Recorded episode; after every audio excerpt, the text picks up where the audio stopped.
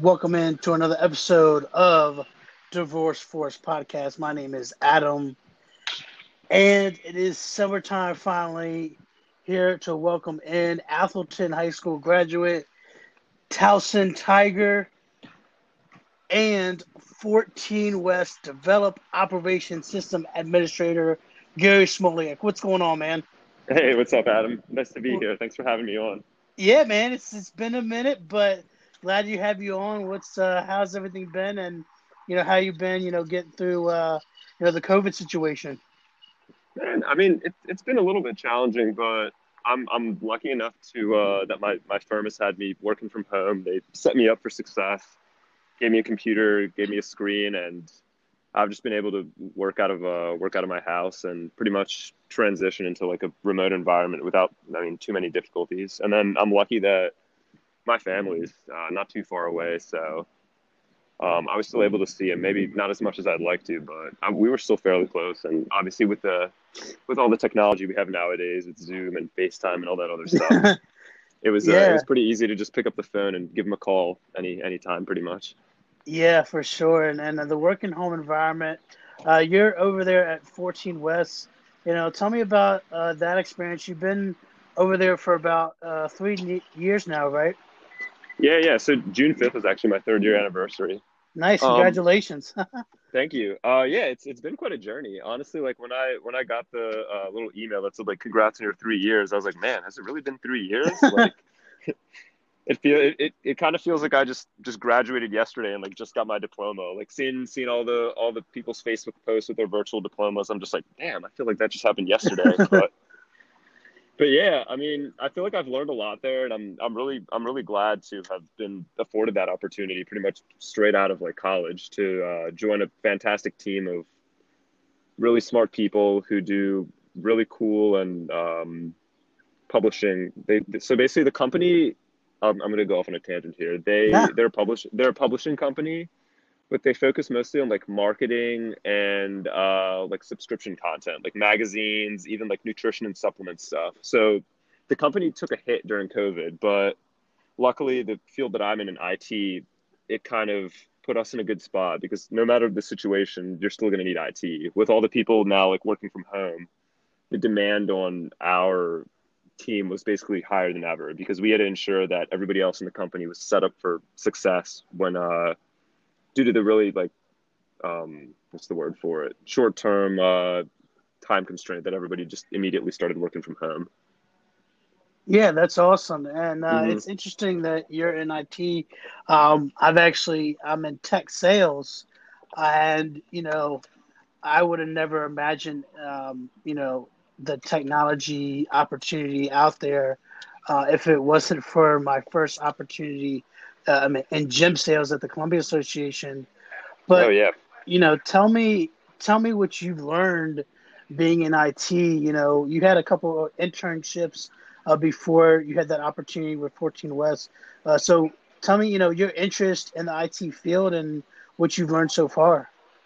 So my my interest in IT kind of came from from my parents. Both of my parents, uh, they started out in IT, and then gradually they transitioned to more so like computer science, uh, like coding and stuff like that.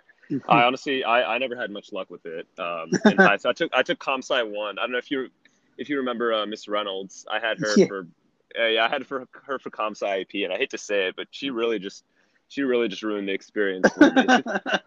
so after that, I kind of just couldn't really see myself uh, like sitting in front of a computer and just coding all day. So I just kind of started focusing more on like concrete disciplines such as IT, where it's like a pretty straightforward task is laid out in front of you and you, you have to solve it.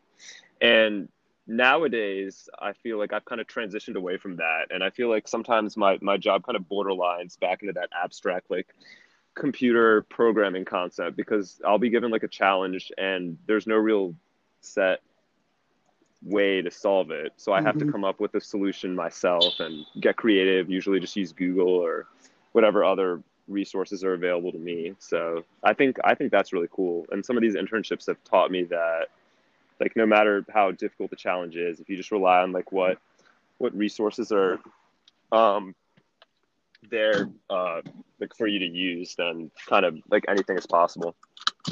That's awesome. That that's great. You know, working on those uh, type of projects can definitely be challenging. You know, take me through your typical day or week. You know, in your current role right now. Um, my my typical day at work, or yeah, just like in your in your current role right now. Like, what is that? What does your typical day or typical week look like in your current role? Um, let's see. Uh, well, my typical day is start the workday at like nine. Um, we usually start with like a daily, like a daily morning meeting where everybody kind of goes over like what they have going on for the day, what their challenges, their blockers are, um, what other people on the team can kind of do to facilitate their work. So that that's a typical start to the day, and then we kind of just jump into other meetings that we have. I'm mostly doing um support, so I sit on like a like a queue, and anytime people send in content to me that they that they need help with. Um, usually I'll I'll help out with that, or I'll juggle it between um, my other coworker that we we pretty much share the same role. So that, that's usually a typical day for me. Some days we have like more meetings than others. Some days we'll yeah. uh, we'll do um what's the word for it? Oh, we'll have um we'll have like a project meeting where like we're we're starting on a new project. So that'll usually be a more intense day. Or there'll there'll even be some days where like the system that we're in charge of will crash. And then that that gets that tends to be really stressful because like the whole company is counting on you where they're like oh it's not working. So immediately spotlights on you and you got to act fast. Drop everything and, and go. Exactly so, uh, I, that, yeah that happened that happened last week and luckily it was like on a friday toward the end of the day but we jumped on it quick and we we we got it figured out. That, so that that's, was, that's awesome. cool it's a great feeling yeah. to be able to to be even though sometimes it's your fault that something breaks, it's still a good feeling to to jump on it and and figure it out. Yeah, that's awesome. And how many like tickets or issues are you have do you have to handle throughout the day? Is there is there like because I know being in sales, there's a certain quota, but is do you do you have a quota or is there like does it depend on the day? Uh, so it really just depends on the day. We, we really don't have a quota, but we're, we're basically expected to handle everything that comes up to us, uh, comes into us. We have we have something called an SLA, which stands for Service Level Agreement. So for the type of work that I do, our service level agreement or SLA is uh, 40 hours, so one week.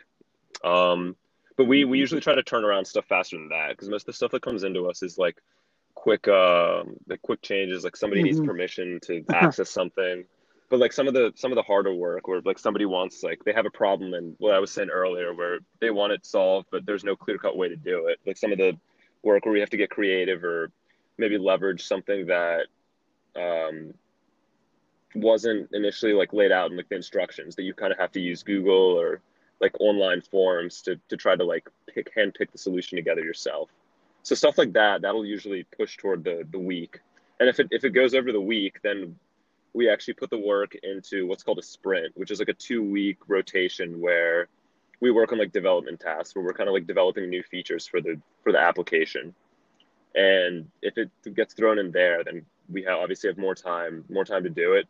But at the same time, more eyes on us because then I have to document. Have, I have to document my work more, um, more specifically. Because if I'm just working like out of the queue, like the, the goal is there to turn around the work as fast as I can. Mm-hmm. And when you turn around stuff quick, you usually don't have enough time to take like detailed notes. But when you um, if you throw it in the the two week sprint, then it's kind of expected that you take notes on it. You do a weekly write up on all the all the long term work that you've done, so that um, well, so that first off, my boss can read over it and yeah. see the great work that I see the great work that I'm doing, and also also for me, so that if the issue ever arises again, I can go back and I'll know exactly how to fix it. Yeah, that's awesome. Um, yeah, that's great. And what are some examples? I mean, obviously, some of the things. What are some examples that that would fall under that two week period, or that longer period? Um, let's see. So somebody recently asked me. So I work out of. A, I should probably take a few steps back here and explain like kind of what the um, software that I work on is. The the software is called Jira, and it's a project management software where people are basically able to keep track of like projects or any type of like work that they're doing. Mm-hmm. And so if people put in, um, so there's a quick request where somebody's like, oh, can you open a, a, new project for me so I can keep track of tasks? That's like a, like a five ten minute thing because there's, there's a clear cut process for it. You go in and you just hit create new project.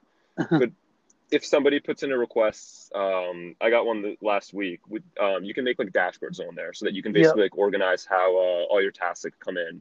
And the one problem somebody had was the like the description of all the tasks. Like people like to write like paragraphs for the description, and when you're when you're displaying all that content on a dashboard, each of those like essay long descriptions, they basically they make the table look like really unneat or oh yeah exactly because, uh, I, yeah because because basically the one uh all the all the most of the columns will be like short, but you'll have that one column with the description that's like really long and just makes the table look really unorganized. So somebody came to me last week and they were like, "Oh, can you do something to basically like cut the like put a dot dot dot after like the first like 100 characters." So I had to go and basically write my own or try to write my own code for it to figure out a way to shorten that description field. And I actually I haven't even finished doing it yet. I've I've run into some trouble, but I've learned a whole lot along the way about about coding and how like Jira, the, the software itself, works from like a back end standpoint, like what, what what goes on behind the scenes. Because most of the work I do is kind of like I click and type stuff in, but all of that coding and um, going in the like the the back door of the software and kind of getting like uh, what's a good expression for it? Like down and dirty, and it's but yeah. like not actually. Yeah, I guess that's that's one way you could phrase it. So and yeah, I, would say I learned a whole lot about that. Sorry, go that's ahead. All, no, that's awesome. I love that. And where does the software that you work on? Where is that applied? Is that just an internal for the organization, or is that also used uh, for clients as well? So this this software is just uh, it's internal. It's used just by the employees, basically to streamline their work. So like some of the, the publishing stuff, like the fulfillment, like payment processing, like that all gets like recorded in the software. So it's it's mainly for internal people, but then it's also used for like IT help desk. There's like a different part of the software that tracks like people's computer problems. So that's like where I work out of. Nice, that's awesome. So some yeah. of the uh, some of the end users, they'll if they have like uh, computer problems, they'll also put in tickets through this through this. Uh, there's like a customer portal that they can use that looks all like pretty and nice and inviting and easy to use so we're we're in charge of like maintaining that too and in, ensuring that the portal is up and that people can submit tickets when they need to submit tickets.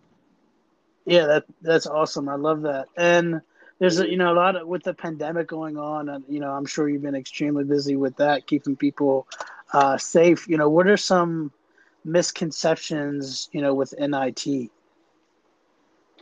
Like relating to COVID, or just just in general that you think just, like touch uh, on? yeah, just in general, or even during you know during the pandemic.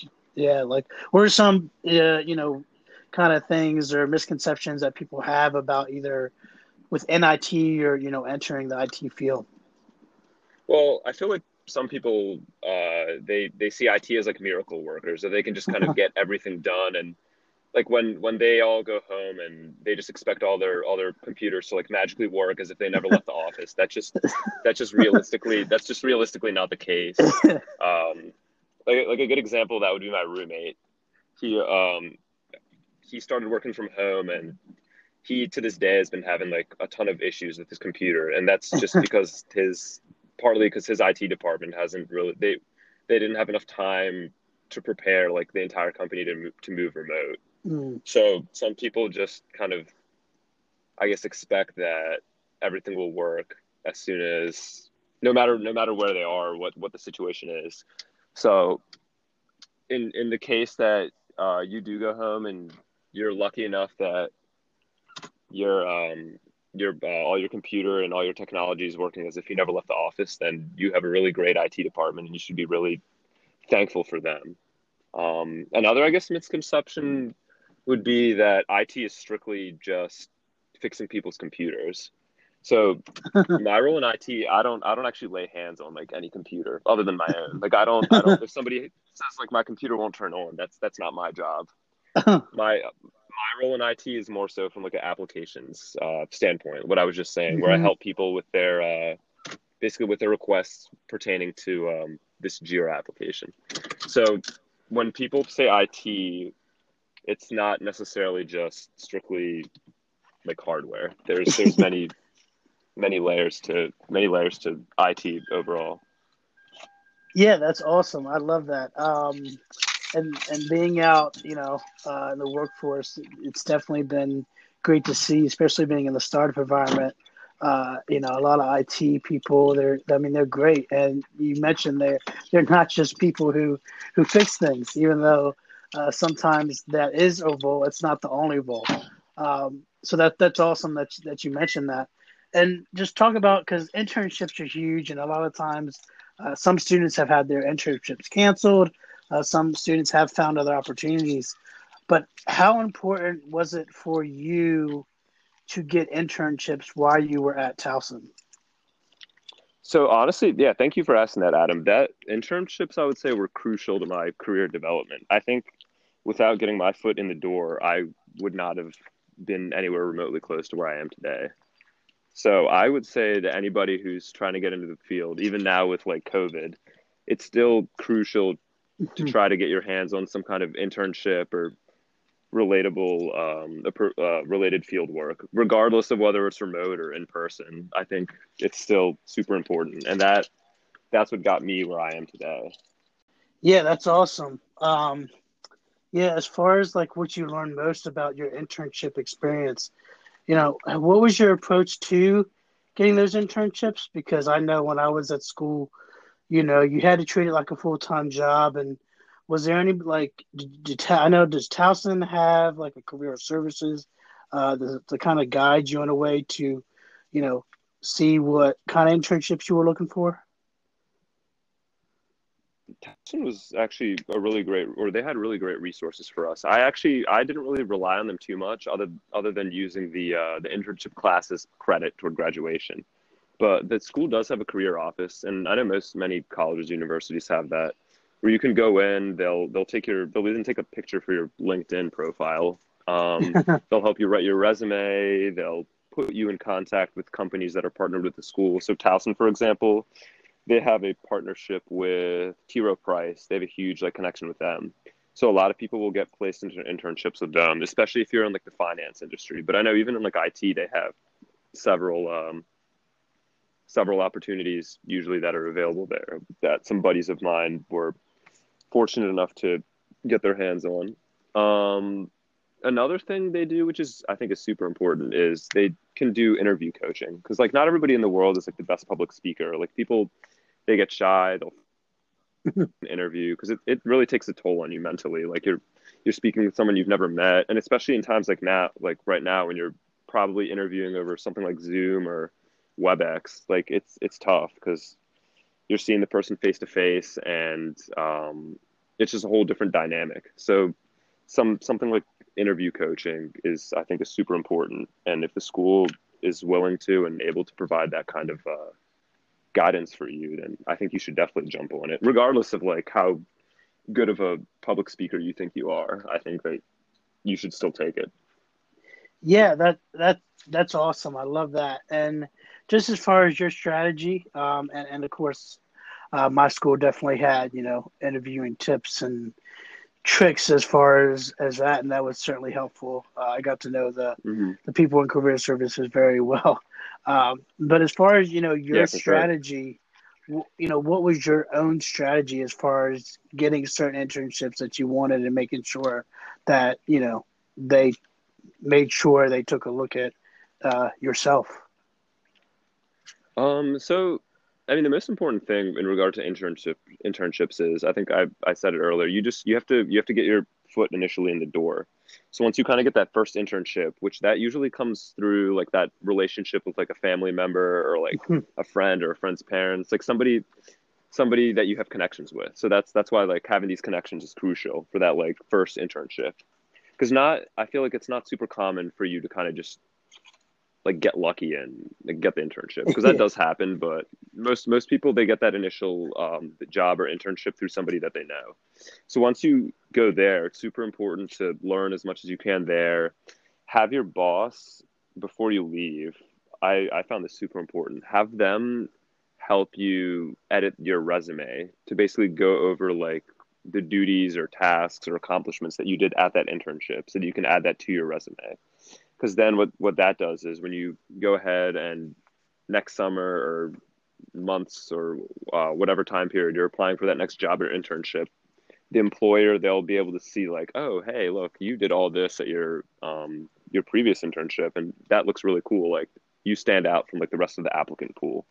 So doing something like that at every internship, just making sure you have that list of tasks and all the work and like list of accomplishments that you did, that I think really will help you stand out because they'll see that you basically took the time and the effort to to make that and that you truly care and you that you're in a sense passionate about what you're doing. So I think that I think that alone for me really it obviously didn't allow me to land every single internship that I wanted, but it definitely made it easier to um, to at least get a job because there there's one summer. This is gonna sound crazy. There's one summer, probably like sophomore year of high school. I I applied for probably close to 100 jobs. Thank thank thank God for uh like Indeed where you can kind of just upload your resume and like mass apply to tons of jobs. So I did that and I think I only got like one job offer out of all those 100 jobs. So the odds are really just the odds are really just stacked against you. Like even even if you have all these uh, other internships like under your belt, it's it's still really challenging, especially now with COVID. So doing like the little stuff like that, I think is just really, really, really important. And obviously, like leveraging help from your school or any other, I guess, resources that you uh, you have available to you. Exactly, man. You said it so well. Uh, you you think you know with us graduating college and what people are graduating with the internship experience. If you bring that back like 10 years, oh my gosh, like people would be knocking at the door. But it's a very competitive market, um, especially now, uh, and especially IT yeah, too. Uh, so yeah, yeah. What is you know? Couldn't agree with you more. Yeah, and so as far as you know, advice. I mean, you had uh, mentioned a couple of things, but to to make sure that you or some other like up and comer, uh, you know, recent grad stands out from the competition, whether it's on IT or other fields. Uh, what is you know, what are some other key things that they should do or look to do as far as getting that first job? Um, well, that's a good that's a good thing you mentioned that. I think one thing I want to bring up that a lot of people might not consider is just your like extracurriculars because like in high school you have like your extracurricular like mm-hmm. you and mm-hmm. i we did track and yeah. stuff like that just and some people just do it just to stay in shape but like others they they do it just because it looks good uh, when they apply to college because they can kind of put down like oh i did like track i did cross country i did marching band and and schools see that so it's the same thing with jobs so all the extracurriculars you do in uh, in college so for example i was a member of like the track club team um, so I could put that down. I was a I was a member and founding father of uh, the Zeta Beta Tau Eta Kappa chapter at Towson. So that that stuff like that, um, you never know when somebody might pick up on that and be like, oh, like hey, I myself and also am also a ZBT alumni, and like that's really cool. Like we have something in common. Um, or like running, somebody be like, oh, like I'm a runner myself. So like sometimes like you'll be at the job interview and you'll you'll just go off on a tangent and it'll turn into like a casual conversation just about stuff completely unrelated to the uh, to the job. Um, so I think that's kind of yeah, like I love that out there out there piece of advice for, for some people who are but you never know just it might it might make a difference yeah for sure extracurriculars are important and i yeah. think you know sometimes people go to school they just want the the party experience but uh, whether oh, you're I mean, an yeah, athlete, that's, whether that's you're that's important too. yeah, you know it is it is important. Um, so yeah, tell me, you know, walk me through Towson. Um, I know a couple other people who went to Towson. You know, how was that mm-hmm. experience mm-hmm. as far as um, you know going to Towson and and uh, you know that whole experience with that? So, um, as you probably know, I, I, started out in community college. I didn't I yep. didn't go straight to Towson. I um I went to Howard Community College for two years. Um, got my Associates of Arts in General Studies, which is simple phrase for two extra years of high school, in my opinion. Hey, you know, it's a smart yeah. decision. Save money that way. Yeah, I mean, it, exactly. Yeah, that, that's the way I saw it. I'm saving money. So I did that. Um, was automatically by doing that you're guaranteed admission to any in-state school like as long as like you didn't like fail. So i was immediately like guaranteed acceptance to towson by doing that.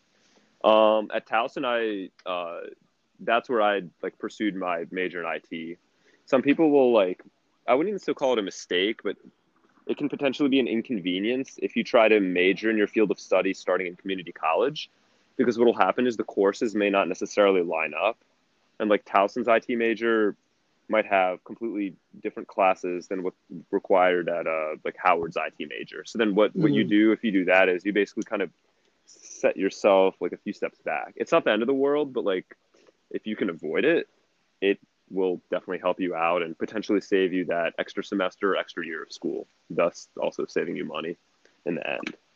Um, so that that's that's kind of why on my on my wonderful advisor's recommendation, she was truly like probably the most helpful person ever at Howard. On her on her recommendation, I uh, decided to pursue like the general studies major, so that I could just get my like cores out of the way, like English, um, mm-hmm. math, all that all that stuff. Um, so that when I got to Towson, I could basically focus on all of the like upper level IT and like computer science classes that were needed for specifically like the IT major. Um, so also I think I'm trying to think what else was very. I mean, joining joining the fraternity, I think that was like a huge thing too because it kind of brought me closer with like a large group of people. So um, I had uh, more friends, more people that I could kind of go uh, hang out with, party with, even study with because they were big on uh, obviously making sure that everybody got good grades because that reflected on the fraternity itself. So they had study hours, so it was kind of like, oh, you don't have to go study alone. You could go to the library and kind of hang out and study with with others, kind of like a big happy family. in a yeah, way. that's that's awesome, and yeah, I yeah I couldn't you know say any better. I mean, community college was a great choice. I actually studied uh, TV radio production and then mm-hmm. picked up business at Stevenson. And um, mm-hmm. by doing that, it, it kind of uh, added a little bit of time, but not too much time, and yeah. it, it, it, saved me money for sure. yeah, yeah, yeah. You know, uh, speak, speaking of that, I, I think I, I remember I, I was on air at the Howard radio station probably like maybe once or twice. Do you know uh, Mike Gambino? He had me on for like the Dragon, like the sports show there. Yeah. Are you are you familiar with that? Yeah, yeah. That uh, yeah, that was awesome. Mm-hmm. Yeah, so I, I do remember I dabbled a bit in the in some of the, the talk show radio stuff. So that that's uh, that's cool that you bring that up. Yeah, yeah. Kind I mean, huge uh, throwback yeah. for me. yeah, uh, uh, yeah. Howard was great. I got. I mean, I was involved um, a lot at Howard and um, got involved at Stevenson as well. And you, you know, talk about being a transfer because I know you know you, we both didn't come to college as, as freshmen, but you know, what was that experience like? You mean you got to a fraternity, so just talk about that transition of, of coming as a transfer to Towson. Um, so in a way, it was kind of like unnerving on one side, but at the same time, it was kind of like exciting because like it's a whole new experience. Like I'll be, I mean, not a lot farther away from home, but like I'll, I won't be living, I won't be living at home anymore. So that was really exciting to um, to have that to look forward to. Um, I mean, thankfully, since I had a, I guess my wonderful advisor, it kind of made the, the whole process from like an academic standpoint a lot easier and a much more seamless transition because virtually all of my uh, credits that I took at Howard transferred either directly as equivalent classes at Towson or at least as like general electives, which still is helpful because you you need a certain number of those to graduate. Um, so I was all set from that standpoint. Um, in terms of like my social life, I mean, I was um, I was dating somebody at the time, so that kind of just that kind of just that kind of just transitioned into Towson too. Even though that that didn't last very long because the whole like dynamics of community college and a four year school are obviously like much different. So that kind of put an end on things. But also just like uh, making new friends, um, meeting new like people through the fraternity, through the track club, and just kind of meeting people at parties and the bars. Like that was that was kind of like at first it was like a lot, but you you you eventually start to get used to it. And I guess somebody like me who just kind of thrives on like people's energy and is social and a really um, like an extrovert. I think that's a good word for it. It it I think it makes it a whole lot easier to to transition from uh, living at home to kind of just living in the dorms, constantly seeing people like every hour of the day and always uh, always walking around and um, kind of just having fun and learning at the same time. Yeah, that's awesome. Uh, I, I love that. And I was a commuter, so it was a little bit different, but I basically did everything at college. The only thing I did mm-hmm. not do, I didn't, I didn't have a bed. I mean, oh yeah, I mean that's, I, that's important too. I mean, I, I didn't like. I spent so many hours at school, like studying or hanging out with friends. Like I basically lived there. The only thing I didn't have was like a room and a bed to sleep in. Like I, I could have lived there. Like I, I mean, I guess I could have crashed at a friend's place, but you know, I, I practically spent a lot of time there, and it's cool to come and hang out with people and friends and having that college experience. And you know, because I know now, like with the pandemic, a lot of people were strapped. But what is your take on you know the college versus not college? Like, what's your take on that? Um, so I feel like if you if you had asked me that question maybe like before I had gone to school or like before I had started college, I would have been like, oh, like if you can like choose to go to college, you definitely should take it because that's kind of like what was ingrained in my head by my parents. Both of them uh, also being college graduates. So when you when you don't really have any other like outside viewpoints, you of course you're going to default to what your parents tell you. But now after like graduating and uh, meeting people and working with people who actually um, they don't even have like college degrees, they kind of just went straight into like the the workforce. Uh, it's kind of changed my perspective on college a bit. Um, I would say like definitely if you're focused on like if you want to focus on learning and kind of be in like an environment where you can learn and like thrive and make new friends, then yeah, college is great. But if you're looking to kind of just get into the trade or go into work right away, start making money and gain experience by working instead of uh, like getting a diploma. Like I think that's also like a great thing because nowadays you kind of trade degrees for years of experience. It's kind of that they're kind of interchangeable. So I, I I would definitely say I mean I definitely wouldn't say that if I went back I wouldn't go to school. I'd probably still go to college, but I have definitely a much higher level of respect for um, for somebody who didn't go to school and is kind of sitting at the same like sitting at the same like place in life as I am. They have a full time job, uh, making like a decent living for themselves, and uh, I don't know, like just being able to provide, and and also just being like knowledgeable and like a well rounded person. Because I think that that that kind of was like the whole idea of college was to make you like a more well rounded person by you going and learning English, math, um, say like political science or, or one one uh, one class that I took that was required in uh, an IT major was uh, African American literature. So I think stuff like that where they kind of put in courses that kind of make you look at different angles of life. I think that's kind of like the really fantastic thing about going to college because you're exposed to all these different ideas and classes and concepts. So I think that's kind of why I'm such a big proponent of, of going to school. Yeah, that that's great, and I think it's important too. I feel like, you know, it, it's important to go and, and, learn and continue continuing education is huge. Um, but mm-hmm. like you mentioned, there are people that that don't take the college route, and and that's mm-hmm. that's perfectly cool too. So so I want to yeah, like, ask, why do you think some companies like only hire college graduates, um, or why is that? You know, I know some people are like, you know, there's some leaders in you know in the around the world right now that are trying to change that. But why is that still? Why do some organizations still feel that same way? So I think there are just some organizations that use that as like a bias, where like, oh, you just you need a college degree, and I think that they just have that because they're either like a big corporation, like um, there's just like a hierarchy where basically manager after manager after manager it gets pushed down on them that like oh like they need a college degree like that's set in stone requirement never going to change.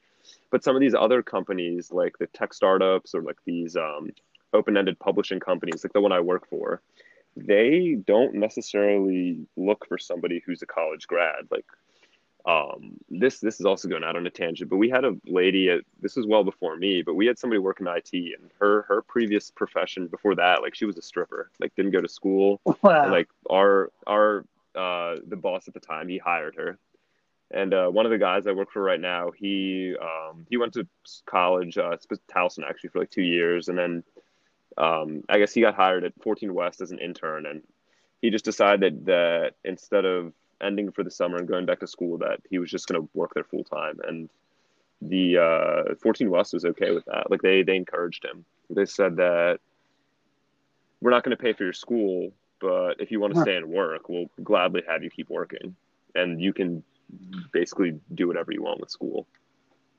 Which maybe, like I said, five years ago, I would have been like, oh, like that's that's like negative encouragement. Like that's, that's not good practice. But now I think like that's perfectly fine. Like I think that's that's acceptable, and that can even be like a good route to go for for somebody who may not like sitting in the classroom or feel that the whole concept of being a quote well-rounded person is just like not for them. Yeah, I couldn't agree more. Uh, because I knew when I went to when I graduated. Uh, can you believe it's been? Uh, it'll be ten years next year that I graduated in 2011. That's crazy from Atholton. Oh wow, man, that's that's wild. that's a, unbelievable. I know. Yeah. Um, but so when I graduated initially, I knew I wasn't going to going to go to college right away, and it was funny mm. um, because our first assignment in English class. Do you remember uh, what's his name, Mr. Sackett? Do you remember him? Oh yeah, I, I didn't I didn't I didn't have him, but yeah, I, I know the I know the dude. Oh yeah, man. Oh my gosh, he was he was great. Our first assignment was you have to write a college essay, and I was thinking to myself, well, I know I'm not going to college right away, so I was like, is there any way to like like flip this up or you know alter it a little bit? It was kind of interesting because I knew I was going. I was going to do. I went to broadcasting school for a year, and then I, you know, then I was like, you know what, I do want to finish my degree, so uh, that that's what I did, and I think there's always alternatives, you know. And I think you know when I when I graduated, I did it. I knew I wanted to go to school, but I knew that there was an alternate, and having that having that is important. Uh, it's it's huge, and, and that's great that you know companies uh, consider that. But just um, you know, moving on, you know, what what did you like about Towson the most, and why? You know, there's a lot of schools in, in Maryland uh, what you know besides you know some of the you know basic or this, obvious the social what, aspects. Yeah. Well, I, I mean, what other stuff was what what really piqued your interest in going to Towson? Well, honestly, um, this is going to sound really simple, but Towson uh, and Frostburg, those were the only two schools in Maryland that had like um, specifically IT as a major. There are no mm. other schools in Maryland aside from um, uh, like UM, UMUC, like the online school. There are no other schools other than those two that have the IT major. And I couldn't really see myself going to Frostburg, so I guess Towson was kind of just like the obvious pick for me. So okay. yeah, it really, it really just, it really, it really just boiled down to that. So when you say IT, because I know there's like, there's different majors there's within I, that yeah, so there it's not even so much different majors within it. There's similar ones. There's IS. Yeah. So IT stands for information mm-hmm. technology. Mm-hmm. And then there you have IS, which is information systems, which yep. is kind of like IT, but they put a they put more of like a business spin on it, where you're taking like finance classes and micro and macroeconomics. And I, I honestly just I couldn't see myself doing that because every school offers IS for some reason, but I I was more focused on that like concrete IT and sometimes like I think back and like I wish like oh I wish I could take a, have taken some of these like finance or economics econ classes because that kind of would make me I guess kind of understand what's what's going on like with the big picture in the world like today. Like there's so much crazy stuff just going on like with Corona um the stuff that we've like never seen before with like the stock market the economy tanking unemployment shooting up to like record high levels and probably are uh, the highest it's ever been in both of our lifetimes. And um, just even like what all the all the stuff that's going on um, in terms of politics today i just kind of wish that um, sometimes i had taken these classes and that way maybe i, I would have some more like insightful views on uh, on on everything that's kind of just going on around the world today I I wouldn't recommend yeah. accounting. I would recommend econ or finance. Those were not not accounting. The accounting I took accounting. Oh yeah, I, no, definitely not. accounting was not a fun. I I enjoyed my finance and economics classes. Uh, but mm-hmm. definitely accounting was accounting. Man was brutal. Ooh, like, sure. Like finance, like finance was definitely uh, a better because uh, that's like investing and, and the business and like accounting mm-hmm. was just no, accounting was not fun at all. But yeah, I can uh, understand that. So just yeah. you know, just as far as getting back to uh, you know IT and, and what's going on, I mean, it's always changing, which is you know obviously, you know the, the world in IT is constantly growing. You know, where do you see it if if you you know obviously we don't have a crystal ball here, but where do you see it in the next, you know, five years or short term? You know, even what are some changes that COVID has uh, created for the IT world? Well, honestly, I think the, the biggest thing is the whole concept of people being able to work remotely, because mm. that kind of, in a way, puts like a whole new level of demand on people who work in the IT field. In in some ways a demand and in some ways uh, it makes their their lives easier because you may not necessarily be dealing with the customers face to face but now that you're working with them from a like a distance uh, like a dis- distanced environment it introduces some challenges of course such as not being able to meet face to face with the person mm-hmm. so that they can easily explain to you like what they're what challenges they're uh, experiencing. But on the other hand, you have new technology such as Zoom or WebEx or all the other um, video conferencing platforms that people are able to take advantage of nowadays, and that kind of kind of erases the distance, so to speak, moves everything closer so that it's easier for you to still meet face to face with your team members and the customers.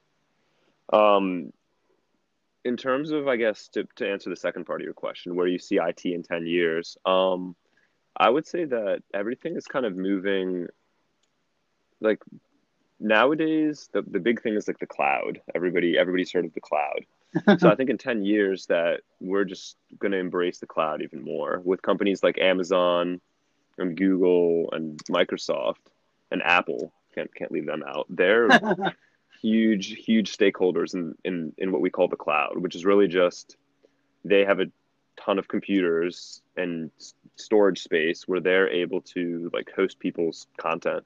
So instead of all of the individual organizations um, paying for hardware and electricity and paying people's salaries to kind of keep all that infrastructure running in house, they're going to outsource it all to these companies for a fraction of the cost and basically kind of change the whole dynamic of IT. So whereas like 10 years ago you had like a systems administrator whose job it was to make sure that the company server was running at all times.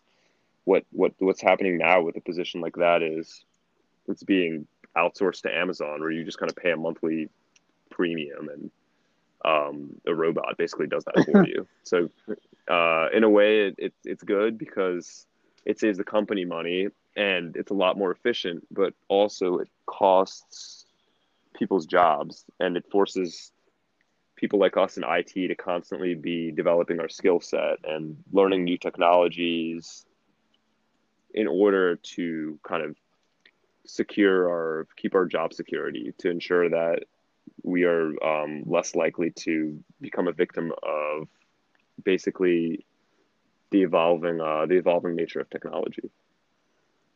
Yeah, that that's fantastic, and you know it's interesting because I'm over here at Cybrary, and that's what mm-hmm. we do. I mean, we provide you know additional certifications in the IT and cybersecurity space, and mm-hmm. you know as far as um, you know, certain certifications. Do you have any currently right now?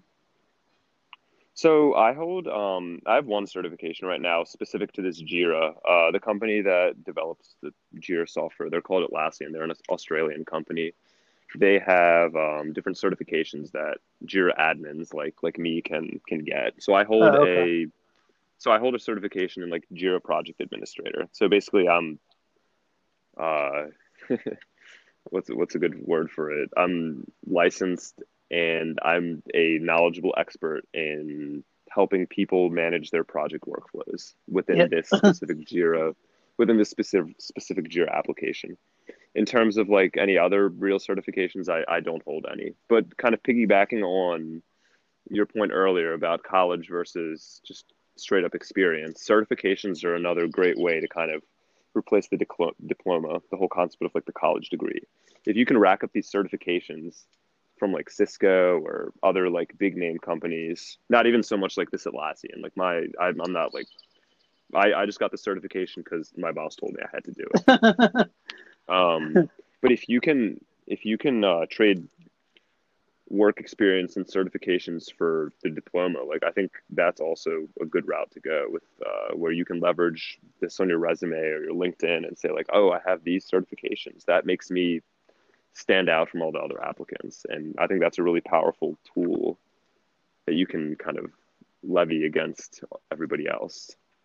Exactly exactly. Yeah. and you mentioned the cloud and the cloud is huge. It's it's going to be here forever what are some yeah, risks? For the foreseeable future, definitely. what What are some risks involved in some security, um, you know, awareness that we have to be aware of when dealing with the cloud? Um, well, I guess the biggest one, because you can really go on for, for a while talking about that, but I'll, but I'll hit on some of the big points. The, the main one is kind of just you have to realize that you're no longer in control of your data. You basically are paying somebody else to hold on to your potentially confidential and confidential information. So you have to be more vigilant in how um, the company, such as Amazon, safeguard or how they claim they will safeguard your data. So I know there's there's been incidents of like I don't know, say firms like Dropbox or um, uh, there's another one, but yeah, like they, they got hacked. And basically, yeah. what, what, that means is, or even like Experian, like the the giant uh, the credit reporting agency, like they got hacked, and that means that basically millions of people's like private and confidential information, like social security numbers, payment info, addresses, phone numbers, that all kind of just went into somebody's back pocket, to to put it bluntly. So uh, I think that's that's one thing you kind of have to really realize in an era where everything is no longer literally stored in your hand. You're just kind of you're using your iPhone to constantly access stuff. You're pulling it out out of the cloud. It's never like really sitting on your device. You're always constantly like pulling it. It's living in the cloud and you're constantly accessing it. Like your Instagram, that doesn't live on your phone. That lives on I don't know, some face Facebook server, God knows where. And uh, same thing with um, like your email. Your email, even though it may be downloaded on your phone, it's still sitting. It's living somewhere in uh, Google's cloud, wherever they have their uh, wherever they have their, all their servers set up. So I think that's just the biggest thing. You just have to be like cognizant of where uh, who has your data and like what their responsibilities are for it and, and stuff like that. So how do you safeguard something like that? Obviously of course, um, with a business, they don't want to get, they don't want to have, you know, things leak out or have a customer's information, um, you know, whether it's a customer, whether we're dealing with B2B or even B2C, you know, how do we, what's the best way to safeguard that, um, you know, and prevent those types of hacks? So really, um, I mean that that more or less falls into the like the hands of the company. But as an end user, consumer, what you, what you can really just do is do your research, um, read up on like some of these companies, like just Google search them and see like if they've been hacked in the recent years, and if you um, if you can find an alternative uh, that seems to promise better security, then by all means go with them, even though they may not be as like as, as big of a name so obviously like when, when it comes to like online storage everybody's heard of google drive and uh, but say say for example like google got hacked um, you would you would probably not want to keep your stuff like in your google drive anymore and you would probably look you Yeah. the, the ideal the ideal solution would be to look for an alternative like provider, such as I'll give like a really like out there one like Microsoft OneDrive or like box dot box.com like stuff that like you wouldn't just like casually go to. So I think that's the biggest thing. Just you, because you can't really, once you give them your data, there's only so much that you can do to control how they, um, what they do with it. And that's that's actually an interesting point too, because now with all these like privacy, consumer privacy laws, such as uh, GDPR, which is like Europe's whole uh, whole new set of privacy laws, and CCPA, which Cali- the state of California passed their own like set of privacy regulations. It's kind of putting an iron fist down on all these companies where they have to be transparent in what they do with with your data, like what they can and can't do, and what what rights you as a consumer have. So I think that's another thing that's starting to evolve, and hopefully more um, states and countries around the world, and even companies will start to like adopt this like model of transparency, where the consumer and uh, the company they kind of have like this uh, relationship where both of them know what to expect, where there isn't like hidden small print or you just don't know what's what's going on with all the stuff you gave to them. So I think that's like a really cool thing that's that we're seeing like now. Yeah, and privacy is huge. I mean, it's not like, and this blends into cybersecurity and IT. It's not like you know you go into a building and all your information is in a secured location in a lockbox. Yeah, it's exactly. it it's in the cloud wherever that is and it's Mhm. not as transparent as it used to be where information was stored at a physical location Yeah, like your flash, like say your flash drive. Like in high school, you would plug your flash drive into a computer, but now like hardly, it's crazy. Hardly anybody even uses flash drives anymore. It's all, uh, oh, like let me log into my Google Drive and find my presentation. Like yeah that's it's it's it's crazy how that that has changed. Like over the years I've been at school, like people were relying less and less on like physical storage, as opposed to just relying on because it used to be like oh don't rely on like Google Drive. Like you always have to have like a copy of your PowerPoint with you on a flash drive. But that concept kind of slowly went away as these like hosting uh, providers got more and more reliable and they could be trusted with with um, uh, having your data ready at a moment's notice and not basically not failing you. yeah exactly and i'm going to date myself here but do you remember the floppy disk Oh yeah, of course. I mean, I I can't say I used them too much, but like I yeah did mess around with them when like when I was a kid. Like I was like, oh, this is cool. Like stick this plastic into a computer, and it literally has it has it has it doesn't even have room for like one one song. It has room for maybe like a couple word documents, and that's it.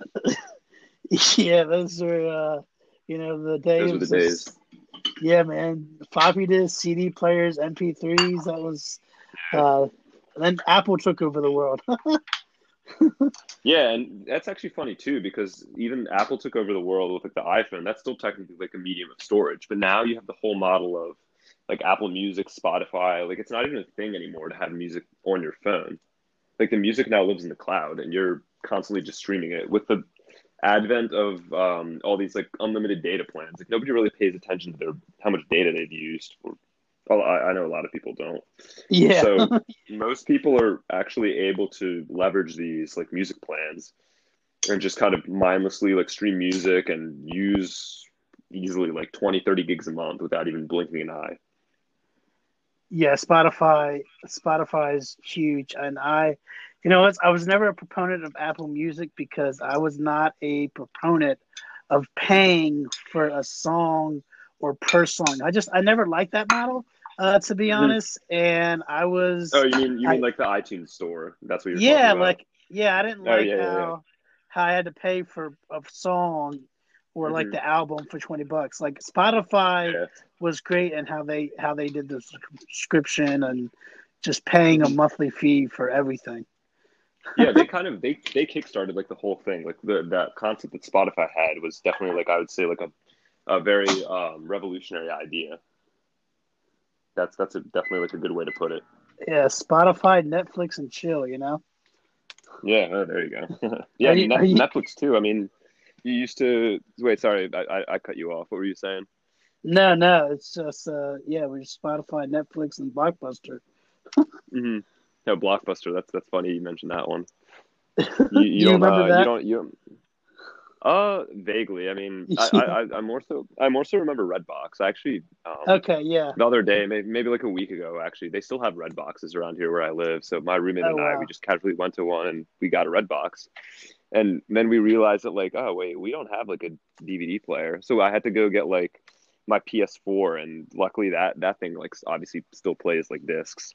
but it was still cool and like nostalgic nostalgic to go and uh to to be able to like pay for pay two pay two dollars to rent a DVD and um enjoy that and then just kind of bring it back as opposed to like paying like the monthly subscription to Netflix and Yeah, just having like a their handpicked variety of what they want you to be watching or what they Yeah. like paid for or licensed that you can watch.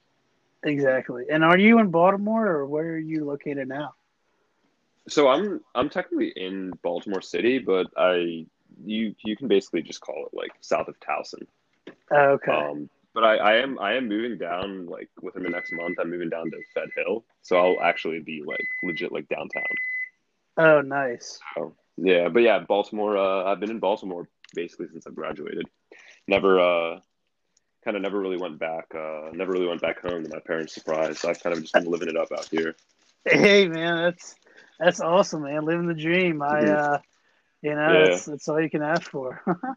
Yeah, definitely. No, it's it's great. I'm it's always glad to, to like be as as independent as possible and but at the same time also like still still have like your family and friends to fall back on. yeah, That's no doubt. Are you Mhm. about to uh, eat some dinner? Yeah, yeah, you probably you probably heard me running the microwave in the background. I'm I'm about to I'm about to make something to eat. Yeah, yeah. What's uh, what's your dinner of choice tonight? Um, I mean, I I just made some uh I've been meal prepping for the week, so I just have some beef stew that is supposed to it's gonna last me through the week at least. So Nice, nothing nothing man. fancy. Yeah. I mean yeah, yeah. you kind of with the whole i guess the one nice thing about working from home is you have more time to kind of like cook every night whereas opposed to when you or uh, your whole day revolves around your commute and like your time spent at work the whole meal that's where the whole meal prepping comes in but i guess i haven't really rotated back out of that so i'm still meal prepping even though like i still spend the entire day at home and i have plenty of time to actually cook something more uh I don't know, aesthetically pleasing or like something that tastes better. Whereas, whereas I can just like eat something that I'm strictly just eating just to eat. Yeah, it's it's awesome, man. I I love that. Well, uh, I won't uh, keep you. It was great to have the conversation, man. Really enjoyed it.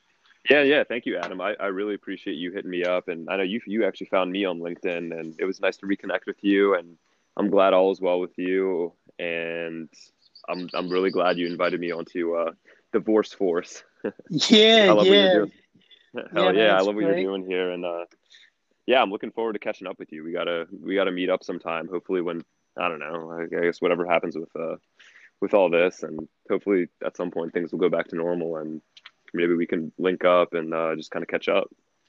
Yeah, man, totally down for that. And uh, yeah, I appreciate you taking the time tonight, Gary. And uh, yeah, enjoy your dinner. Appreciate it, man. Hey, I'll talk to you later. Thanks again. No problem. And uh, have a good night. You too.